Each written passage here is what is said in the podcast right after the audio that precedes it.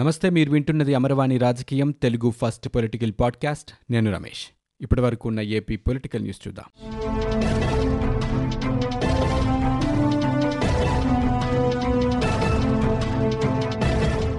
ఏపీలో కరోనా కేసులు తగ్గుతున్నట్టే కనిపించినా మళ్లీ పెరిగాయి.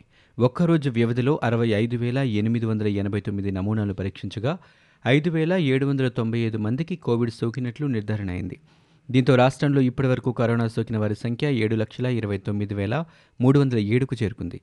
ఈ మేరకు ఏపీ వైద్య ఆరోగ్య శాఖ బులెటిన్ విడుదల చేసింది. 24 గంటల వ్యవధిలో 33 మంది కరోనాతో చికిత్స పొందుతూ మృతి చెందారు. కృష్ణా జిల్లాలో 6, ప్రకాశం జిల్లాలో 5, తూర్పుగోదావరి, విశాఖపట్నం జిల్లాలో 4, అనంతపురం, చిత్తూరు జిల్లాలో 3, గుంటూరు, నెల్లూరు, పశ్చిమ గోదావరిలో 2 చొప్పున, కడప, విజయనగరం జిల్లాలో 1 చొప్పున మరణించారు. తాజా మరణాలతో రాష్ట్రంలో ఇప్పటివరకు కోవిడ్ మృతి చెందిన వారి సంఖ్య 6,052కు చేరుకుంది. ఇక 24 గంటల్లో 6,046 మందిని కరోనా నుంచి పూర్తిగా కోలుకున్నట్లుగా తెలిపారు. తెలుగు రాష్ట్రాల జల వివాదాలపై చర్చించేందుకు సమావేశమైన అపెక్స్ కౌన్సిల్ భేటీ ముగిసింది. కేంద్ర జలశక్తి శాఖ మంత్రి గజేంద్ర సింగ్ షెకావత్ అధ్యక్షతన జరిగిన సమావేశంలో AP CM Jaganmohan Reddy, Telangana CM కేసీఆర్తో పాటు కృష్ణా, గోదావరి యాజమాన్య బోర్డు చైర్మన్లు, ఇతర ఉన్నతాధికారులు పాల్గొన్నారు. సమావేశం అనంతరం నిర్వహించిన మీడియా సమావేశంలో గజేంద్ర సింగ్ షెకావత్ మాట్లాడారు. భేటీలో చర్చించిన అంశాలను ఆయన వెల్లడించారు. 2 రాష్ట్రాలు లేవనెత్తిన అంశాలపై సమావేశంలో చర్చించినట్లు చెప్పారు. అలాగే సమావేశం ఫలవంతంగా జరిగిందని, ప్రధానంగా 4 అంశాలపై చర్చించినట్లు ఆయన సూచించారు. సమావేశంలో ఇరు రాష్ట్రాల సీఎంలు తమ వాదనలు వినిపించారన్నారు. ఆయా రాష్ట్రాల్లో కొత్త ప్రాజెక్టుల డిపిఆర్లను అందించాలని ఇద్దరు సీఎంలను కోరామన్నారు. దానికి వారు అంగీకరించినట్లు తెలిపారు. అన్ని ప్రాజెక్టుల సాంకేతిక అంచనాలను త్వరలోనే నిర్ణయిస్తామన్నారు. కృష్ణా, గోదావరి యాజమాన్య బోర్డులపై చర్చించామన్నారు. 6 ఏళ్లు దాటినా గోదావరి బోర్డు పరిధి నిర్ణయం కాలేదన్నారు. కృష్ణా బోర్డు కార్యాలయం విజయవాడకు తరలించేందుకు సమావేశంలో అంగీకారం కుదిరింది. కృష్ణా, గోదావరి బోర్డుల పరిధిపై నిర్ణయాధికారం కేంద్రానిదే అన్నారు. దాన్ని కేంద్రం త్వరలోనే నిర్ణయిస్తోందని, ట్రిబ్యునల్ ద్వారా తెలంగాణకు నీరు కేటాయించాలని సీఎం కోరినట్లుగా చెప్పారు. అవసరమైతే నదీ జలాలపై సుప్రీంకోర్టులోని కేసును వెనక్కి తీసుకుంటామని ఆయన చెప్పారు.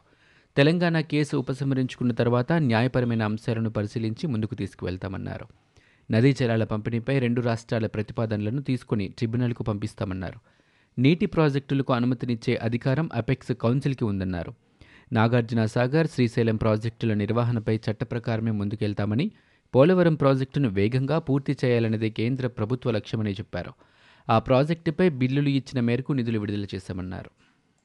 కర్నూలు జిల్లాలో ఒక ప్రైవేటు సంస్థకు చెందిన భూములను తప్పుడు పత్రాలు సమర్పించి తన బంధువులు, బినామీల పేరిట మంత్రి జయరాం రాయించుకున్నారని టీడీపీ సీనియర్ నేత, మాజీ మంత్రి అయ్యన్నపాత్రుడు ఆరోపించారు. విశాఖలోని టీడీపీ కార్యాలయంలో ఏర్పాటు చేసిన మీడియా సమావేశంలో అందుకు సంబంధించిన వివరాలను వెల్లడించారు. ఆ సంస్థ నుంచి 2009లోనే బయటకు వచ్చిన మంజునాథ్ అనే వ్యక్తి తప్పుడు పవర్ ఆఫ్ అటార్నీ పత్రాలు సమర్పించి 100 ఎకరాల భూమిని అతని పేరు మీద, ఆ తర్వాత మంత్రి బంధువులకు విక్రయించారని అయ్యన్నపాత్రుడు ఆరోపించారు. ఆ భూమిపై కర్నూలు జిల్లా కోఆపరేటివ్ బ్యాంకులో రుణం పొందేందుకు ప్రయత్నించారని అన్నారు. కంపెనీ యాజమాన్యం ఫిర్యాదు మేరకు కర్ణాటకలో కేసు కూడా నమోదైందన్నారు. ఈ మొత్తం వ్యవహారంపై కోర్టులో కేసు ఉన్నది నిజం కాదా అని ప్రశ్నించారు. ప్రధాని మోదీతో ఏపీ సీఎం జగన్ మంగళవారం ఉదయం సమావేశమయ్యారు. అపరిష్కృతంగా ఉన్న రాష్ట్ర సమస్యలపై ఈ సమావేశంలో ప్రధానంగా చర్చించినట్లు సమాచారం. రాష్ట్ర ఆర్థిక పరిస్థితిని ప్రధానికి వివరించి రావాల్సిన నిధులు విడుదల చేయాలని కోరినట్లు తెలుస్తోంది. దాదాపు 45 నిమిషాల పాటు భేటీ కొనసాగింది. సీఎం జగన్ వెంట ఎంపీలు విజయసాయిరెడ్డి, మిథున్ రెడ్డి ఉన్నారు. సీఎం జగన్ ఢిల్లీ పర్యటన నేపథ్యంలో వైకాపా కేంద్ర ప్రభుత్వంలో చేరబోతున్నట్లు విస్తృత ప్రచారం సాగుతోంది. అటు భారతీయ జనతా పార్టీ కానీ, ఇటు వైకాపా వర్గాలు కానీ దీనిని ధృవీకరించలేదు. సీఎం జగన్ ప్రధాని మోదీని చివరిసారిగా ప్రత్యక్షంగా కలిసింది ఫిబ్రవరి 12న. ఆ తర్వాత కరోనా కారణంగా లాక్డౌన్ విధించడంతో వీడియో సమావేశాల ద్వారా మాట్లాడడం తప్పితే రాష్ట్ర సమస్యలపై ప్రత్యేకంగా కలిసి చర్చించే అవకాశం రాలేదు. ఇప్పటి వరకు సెప్టెంబర్ 22న కేంద్ర హోంమంత్రి అమిత్ షా, 23న జలశక్తి మంత్రి గజేంద్ర సింగ్ షెకావత్లను కలిసి వివిధ అంశాలపై జగన్ చర్చించారు. దాదాపు 8 నెలల తర్వాత మోదీ, జగన్ ప్రత్యక్షంగా సమావేశమయ్యారు.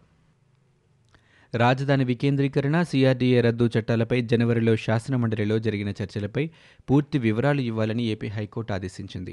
ఈ నెల 9వ తేదీ నాటికి పూర్తి వివరాలు సీడీలు సీల్డ్ కవర్లో న్యాయస్థానానికి అందజేయాలని స్పష్టం చేసింది. అమరావతికి సంబంధించిన పిటిషన్లపై హైకోర్టులో ఇవాల్టి నుంచి రోజువారీ విచారణ ప్రారంభమైంది. మొదటి రోజు 15 పిటిషన్లను హైకోర్టు ప్రధాన న్యాయమూర్తి జస్టిస్ జెకే మహేశ్వరి నేతృత్వంలోని ధర్మాసనం విచారించింది. రాజధాని వ్యాజ్యాల అనుబంధ పిటిషన్లపై విచారణ హైకోర్టు ఈ నెల 9కి వాయిదా వేసింది. అన్ని కేసులపై స్టేటస్ కో కొనసాగుతోందని ధర్మాసనం చెప్పింది. విశాఖలో అతిథి గృహం నిర్మాణానికి సంబంధించిన పిటిషన్ను విచారిస్తూ ముఖ్యమంత్రి వసతి కోసం నిర్మాణాలకు సంబంధించి ఎలాంటి నిబంధనలు ఉన్నాయో చెప్పాలని కోరినట్లు న్యాయవాది లక్ష్మీనారాయణ తెలిపారు. ఆంగ్ల మాధ్యమం అంశంలో ఏపీ ప్రభుత్వం దాఖలు చేసిన పిటిషన్పై మంగళవారం సుప్రీంకోర్టులో విచారణ జరిగింది. ప్రాథమిక విద్య మాతృభాషలోనే ఉండటం చాలా ముఖ్యమని విచారణ సందర్భంగా సుప్రీంకోర్టు ప్రధాన న్యాయమూర్తి జస్టిస్ బాంబే నేతృత్వంలోని ధర్మాసనం అభిప్రాయపడింది. చిన్నారులకు పునాది బాల్యమని, ఆ స్థాయిలో మాతృభాషలో విద్య ఉండాలని ధర్మాసనం పేర్కొంది. వేరే ధర్మాసనం నుంచి పిటిషన్ వచ్చినందున వచ్చే వారం వివరణగా విచారణ కొనసాగిస్తామని స్పష్టం చేసింది. స్టే ఎత్తివేతపై నిర్ణయం తీసుకొని సుప్రీంకోర్టు విచారణ వచ్చే వారానికి వాయిదా వేసింది.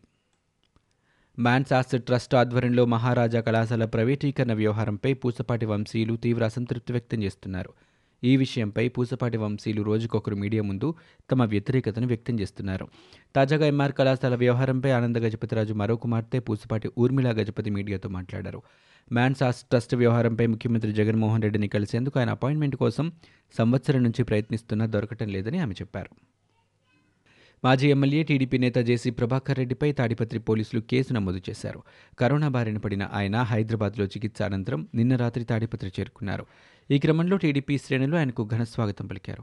ఎలాంటి అనుమతి లేకుండా స్వాగత కార్యక్రమాన్ని నిర్వహించారంటూ జేసీతో పాటు ఆయన తనయుడు అస్మిత్రరెడ్డి మరో 34 మందిపై కేసులు నమోదు చేశారు. గంటా శ్రీనివాసరావుపై బీజేపీ మాజీ ఎమ్మెల్యే విష్ణుకుమార్ రాజు కీలక వ్యాఖ్యలు చేశారు. గంటా శ్రీనివాసరావు వల్ల తనకు టెన్షన్ ఉందని, మీరు వెళ్తే ఎక్కడికైనా వెళ్ళండి, ఉంటే పార్టీలో ఉండండి, ఈ విషయంపై గంటా శ్రీనివాసరావు మీడియా సమావేశం ఏర్పాటు చేసి స్పష్టం చేయాలన్నారు. గంటా ఒకవేళ రాజీనామా చేస్తే మళ్లీ పోటీ చేయడానికి నేను అన్నీ సర్దుకోవాలన్నారు. ఎమ్మెల్యేలు రాజీనామాలు చేసి ఇతర పార్టీలోకి వెళ్తే నాయకుల మీద గౌరవం ఉంటుందని హితో పలికారు.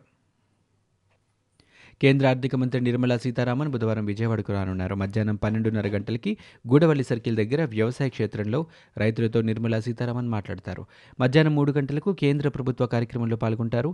సాయంత్రం 4 గంటలకు వ్యవసాయ బిల్లుపై చర్చా కార్యక్రమంలో నిర్మల మాట్లాడతారు. జీవీఎంసీ పరిధిలో నిర్మించిన ఇళ్లను లబ్ధిదారులకు ఇవ్వాలని మాజీ మంత్రి బండారు సత్యనారాయణ విశాఖలో డిమాండ్ చేశారు. విశాఖ నగరంలో 22,000 ఇళ్లకు లబ్ధిదారులను ఎంపిక చేసి డబ్బులు కూడా కట్టించుకున్నారని తెలిపారు. ఇప్పుడు వెనక్కి ఇచ్చేస్తామని అధికారులు చెబుతున్నారని, ఇది కరెక్ట్ కాదని చెప్పారు.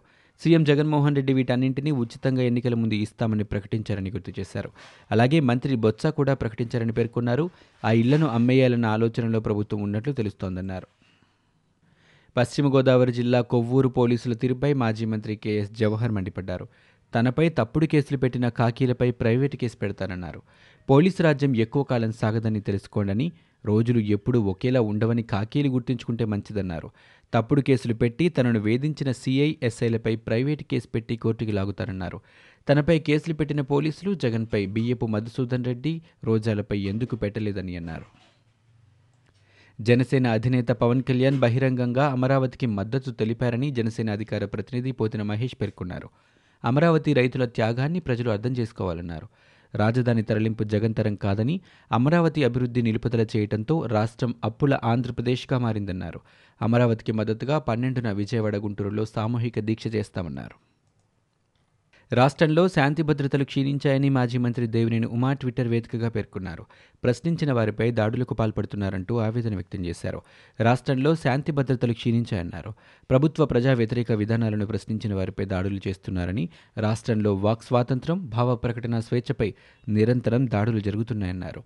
ప్రజల నమ్మకాన్ని దెబ్బతీస్తూ వరుసగా జరుగుతున్న ఘటనలపై రాష్ట్ర ప్రజలకు సీఎం జగన్ సమాధానం చెప్పాలని మాజీ మంత్రి దేవినేని ఉమా ట్వీట్ చేశారు. కడప వివేకా హత్య కేసు విచారణ కోసం మరో కొత్త సీబీఐ బృందం రంగంలోకి దిగుతోంది. నేడో రేపో కొత్త సీబీఐ బృందం కడపకు రానుంది. పాత సీబీఐ బృందం అధికారులకు కరోనా పాజిటివ్ రావడంతో సీబీఐ అధికారులు ఆసుపత్రిలో చికిత్స పొందుతున్నారు. విచారణ ఆగకుండా కొనసాగించేందుకు కొత్త బృందం వస్తున్నట్లు తెలుస్తోంది. సహజంగా ప్రతిపక్షాలు ప్రజా సమస్యలపై పాలకపక్షంతో పోరాటం చేస్తాయి. కానీ తెలుగుదేశం పార్టీ అధ్యక్షుడు డీజీపీ గౌతమ్ సవాంకు లేఖలపై లేఖలు రాస్తూ జోకర్లా మారుతున్నారని ప్రభుత్వ సలహాదారు సజ్జల రామకృష్ణారెడ్డి వ్యాఖ్యానించారు. తాడేపల్లి వైసీపీ కేంద్ర కార్యాలయంలో సోమవారం ఆయన విలేకరులతో మాట్లాడారు. అంతకుముందు ప్రభుత్వ ప్రధాన కార్యదర్శికి లేఖ రాశారు, ఇప్పుడు డీజీపీకి లేఖలు రాస్తున్నారని ఎద్దేవా చేశారు. వీటిని పట్టుకుని చంద్రబాబు కోర్టులకు వెళ్తారేమో అని అన్నారు. ఇవి ఇప్పటివరకు ఉన్న ఏపీ పొలిటికల్ న్యూస్. మీరు వింటున్నది అమరవాణి రాజకీయం తెలుగు ఫస్ట్ పొలిటికల్ పాడ్కాస్ట్. నేను Ramesh. For more details visit www.amarvani.in. We are also available on Google Podcast, Spotify, iTunes and Apple Podcast.